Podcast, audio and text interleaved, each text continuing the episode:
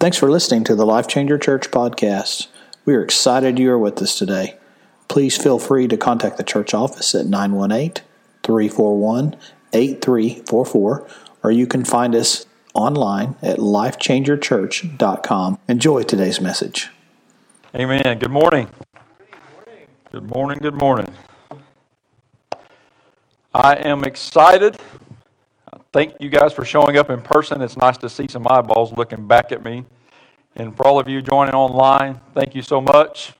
Please hang in there. I believe you'll like what you have to hear because it is a word from heaven. Last week, Dr. Buddy Bell talked about rebound. And if you remember, I had give a little bit of a word in there that talked about God wins. Right. Amen? God wins. And the good news is, is that hasn't changed from last week to this week. Amen. It's still true. So this week, the word choose peace. Could you use more peace today? Could you use more peace most days? And so today I'm going to kind of preach to myself and the journey that I've been on and where the Lord's brought me because for a lot, a lot of years I did not live at peace. To the contrary, I found lots of reasons to not be at peace. Amen? So, one other thing I wanted to note this is just a little side rabbit trail for Steve Thomason. Just so it said, it's not our job to show proof both kingdoms exist through one representative. And part of that has to do with peace and the journey. So, as believers in Christ, it is not our job to show proof that both kingdoms exist through one representative, one or the other the kingdom of light or the kingdom of darkness. Amen? All right. So, Let's jump in the Word. John 14, 27. This is Jesus speaking. Preceding this in verse 26, he talked about the Holy Spirit coming. That would remind us of all the things that Jesus had said and for us to continue to be trained. But in 27, Jesus says, Peace I leave with you, my peace I give to you. Not as the world gives, do I give to you. Let not your hearts be troubled, neither let them be afraid. So, to note right there, the word my. Jesus is saying, My peace I give to you. So, my thought is, is do we have Jesus' peace? But let's get back to that. We'll circle back around. So, I'm going to jump around a little bit. That's just my style. It's not because I'm going crazy up here. I'm going to jump to John 16 33. Still Jesus speaking.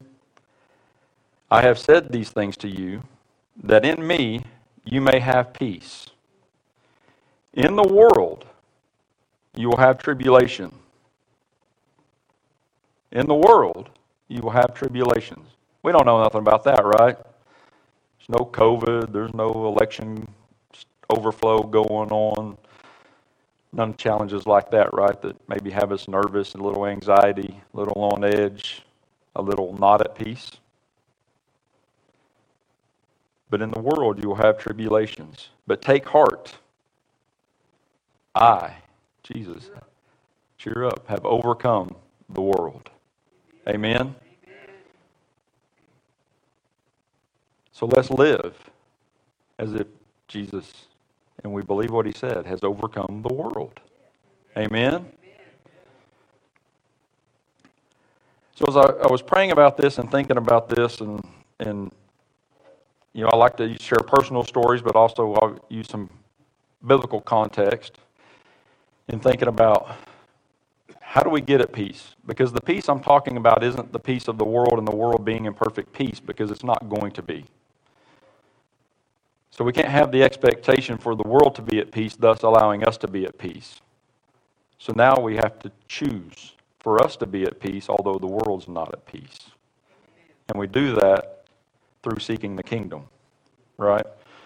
So, in my own way, again, preaching to myself and how things make sense to my in my head, the story of the prodigal son, used in a number of applications. But, and you guys know it, so I'm not going to read all that scripture. But to kind of sum it up, he asked his father for his inheritance. His father granted it. He left his father's house to go out into the world, became of the world.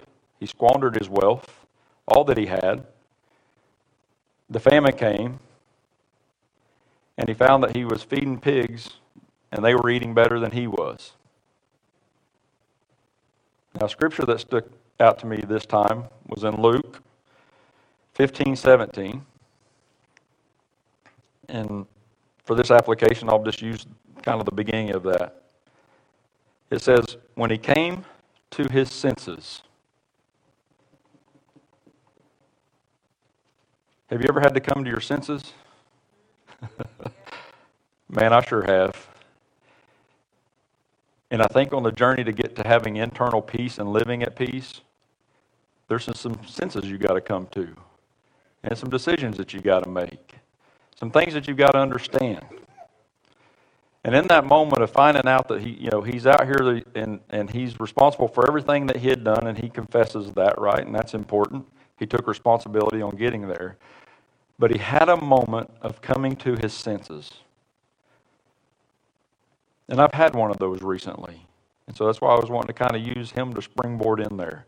Because I think we can all have those moments. And so a couple months ago,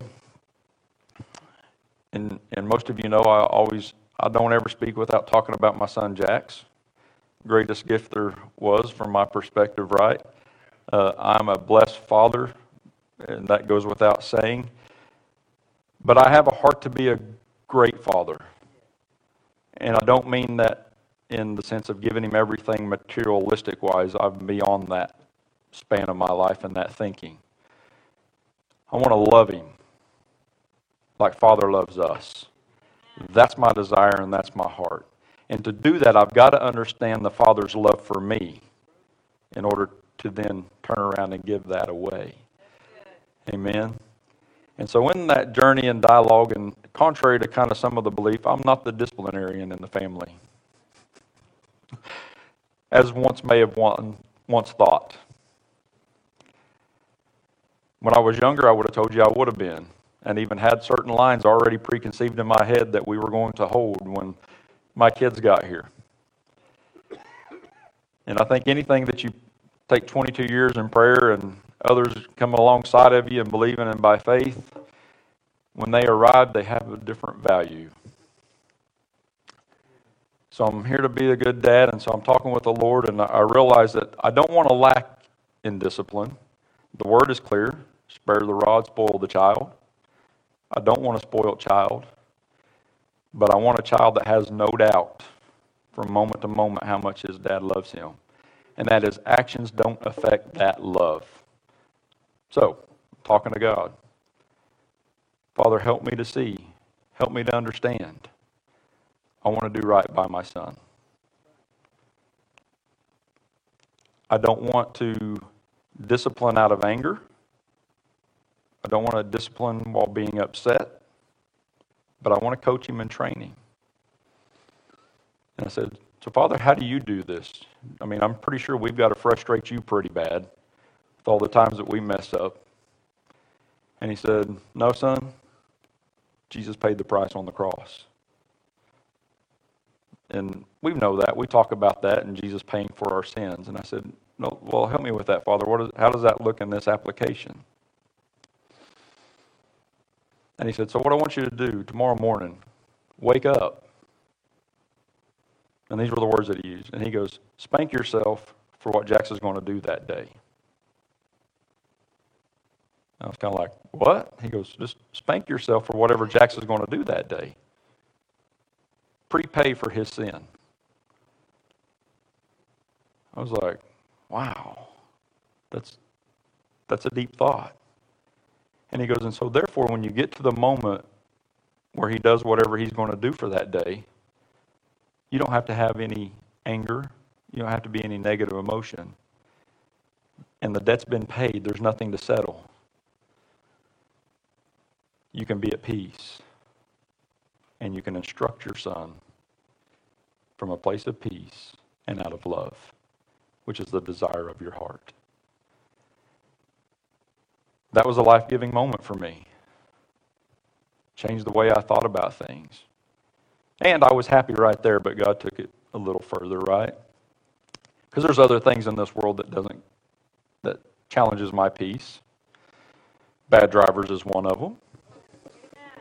Amen. And so in the same text and dialogue, he said, when you wake up in the morning and before you leave for work, forgive the guy that's going to cut you off in traffic here in about 30 minutes. And I'm like, what? Forgive the guy? Yes. Guy or gal will be fair. Forgive them. So when you get there and they cut you off, you then have the ability to smile and go, There you are. I was praying about you this morning. and you keep your peace. Amen. The God of peace. The God of peace. Because I can't give the power to the person driving the other car. I can't give the power to COVID. I can't give the power to the voting machines. I can't give the power to the news channel. If you go to the news channel and to Facebook to search out your peace, you simply will not ever be at peace. Amen. So back to John 14, 27. Jesus, peace I leave with you, my peace I give to you. And so the more I think about that, and then think about Jesus' journey on the earth in the 33 years, he had a price on his head before he was ever born. Evil was out to take him out.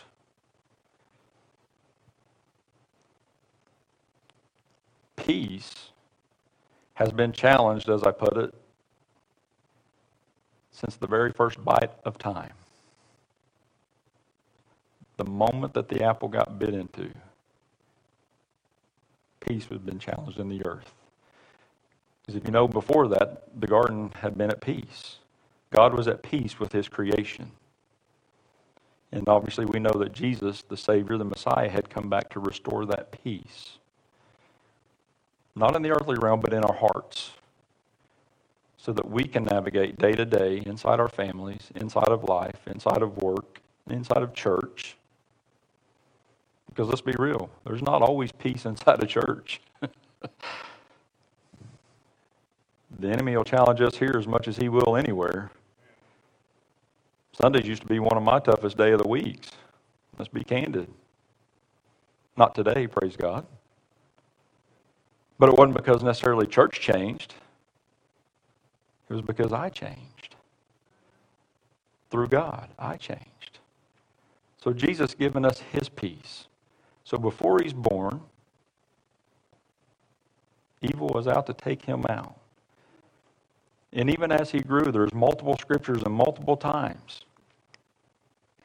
where they plotted, the word says plotted to kill Jesus. Good people, supposedly good people, people that you would have expected to receive him and been excited to see him and supported him in his ministry, plotted to take him out because they feared him. But how did Jesus respond? Now, tried to look up his Facebook page. Didn't find much there, at least in the terms of negative posts. so he didn't have an emotional overflow. he let it be, right? And we talk about Jesus and the disciples in the boat crossing over the Sea of Galilee. It says he was asleep in the boat. The disciples had to wake him up. He was at such peace in the storm that he, uh, he was asleep. And they woke him up. Now, there's a couple of things, the reason I bring this up that I want to notate. Jesus didn't deny that the storm was real. he denied letting the storm take his peace. And he denied letting the storm have more power than it truly had. So he stood on faith and he stood on what he knew. And then he spoke back to the storm Peace, be still. Amen. And I think there's lots of things in our lives that as we look at and they come at us from day to day, that we just need to look at and go, Peace, be still. Don't let the little things be big things. And the things that we don't have control over, that's okay. Just admit we don't have control over them, but we know who does. And we know who gets the final word. We know who gets the final say. And that's where we go and rest in Him and His peace, right?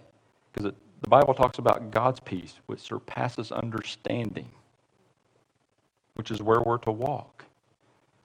You want to be walking around really cool, calm, and collected, and people going, Do you not know what's going on? Have you not seen the news? Nope. But I've read my word. I know what this says. And trust me, I'm, I'm preaching to myself. We have got to spend more time in the Word right? We don't physically eat one time and then never eat again for the rest of our lives.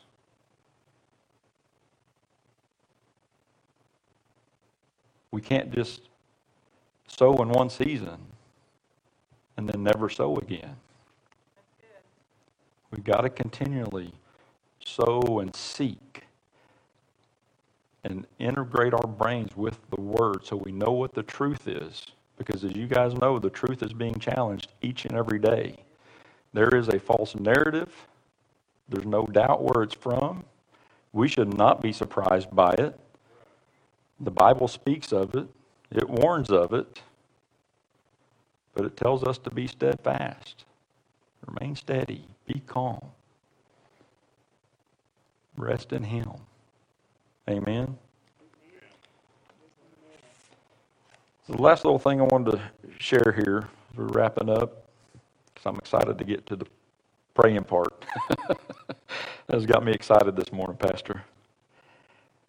Matthew 6, 25, and really it goes through 34.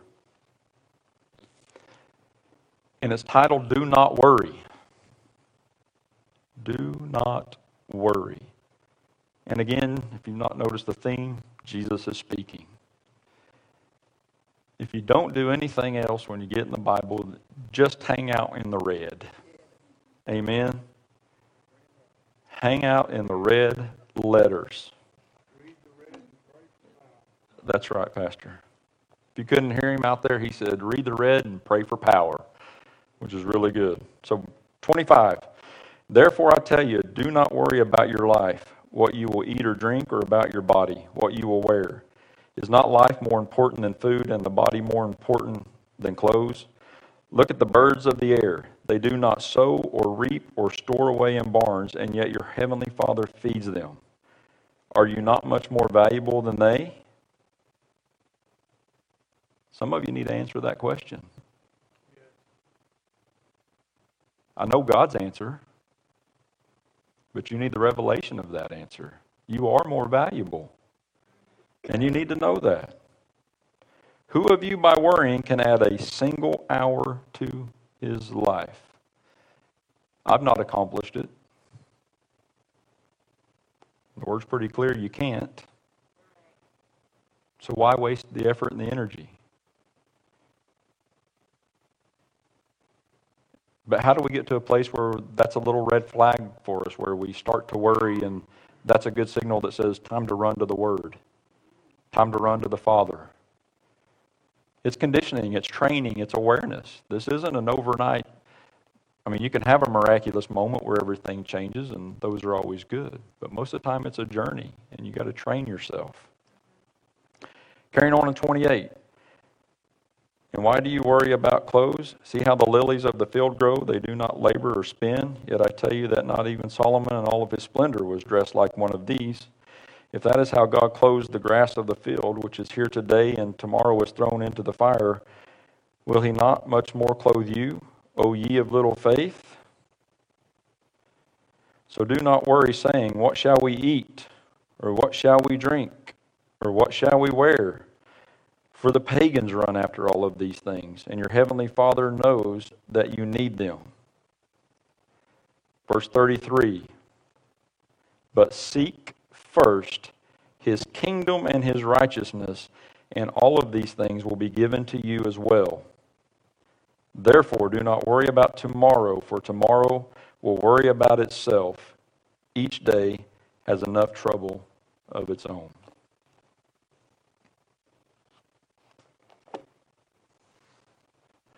So, finishing, choose peace.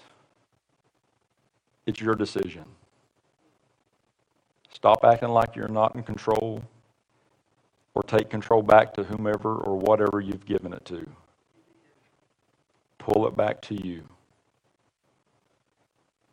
on a daily basis, regardless of what's going on in the earth. Each one of us has the ability to choose peace. Amen. Amen. And I'll leave you with this parting thought. The closer you are to His presence, His, capital H, presence, the further you are from the enemy's camp.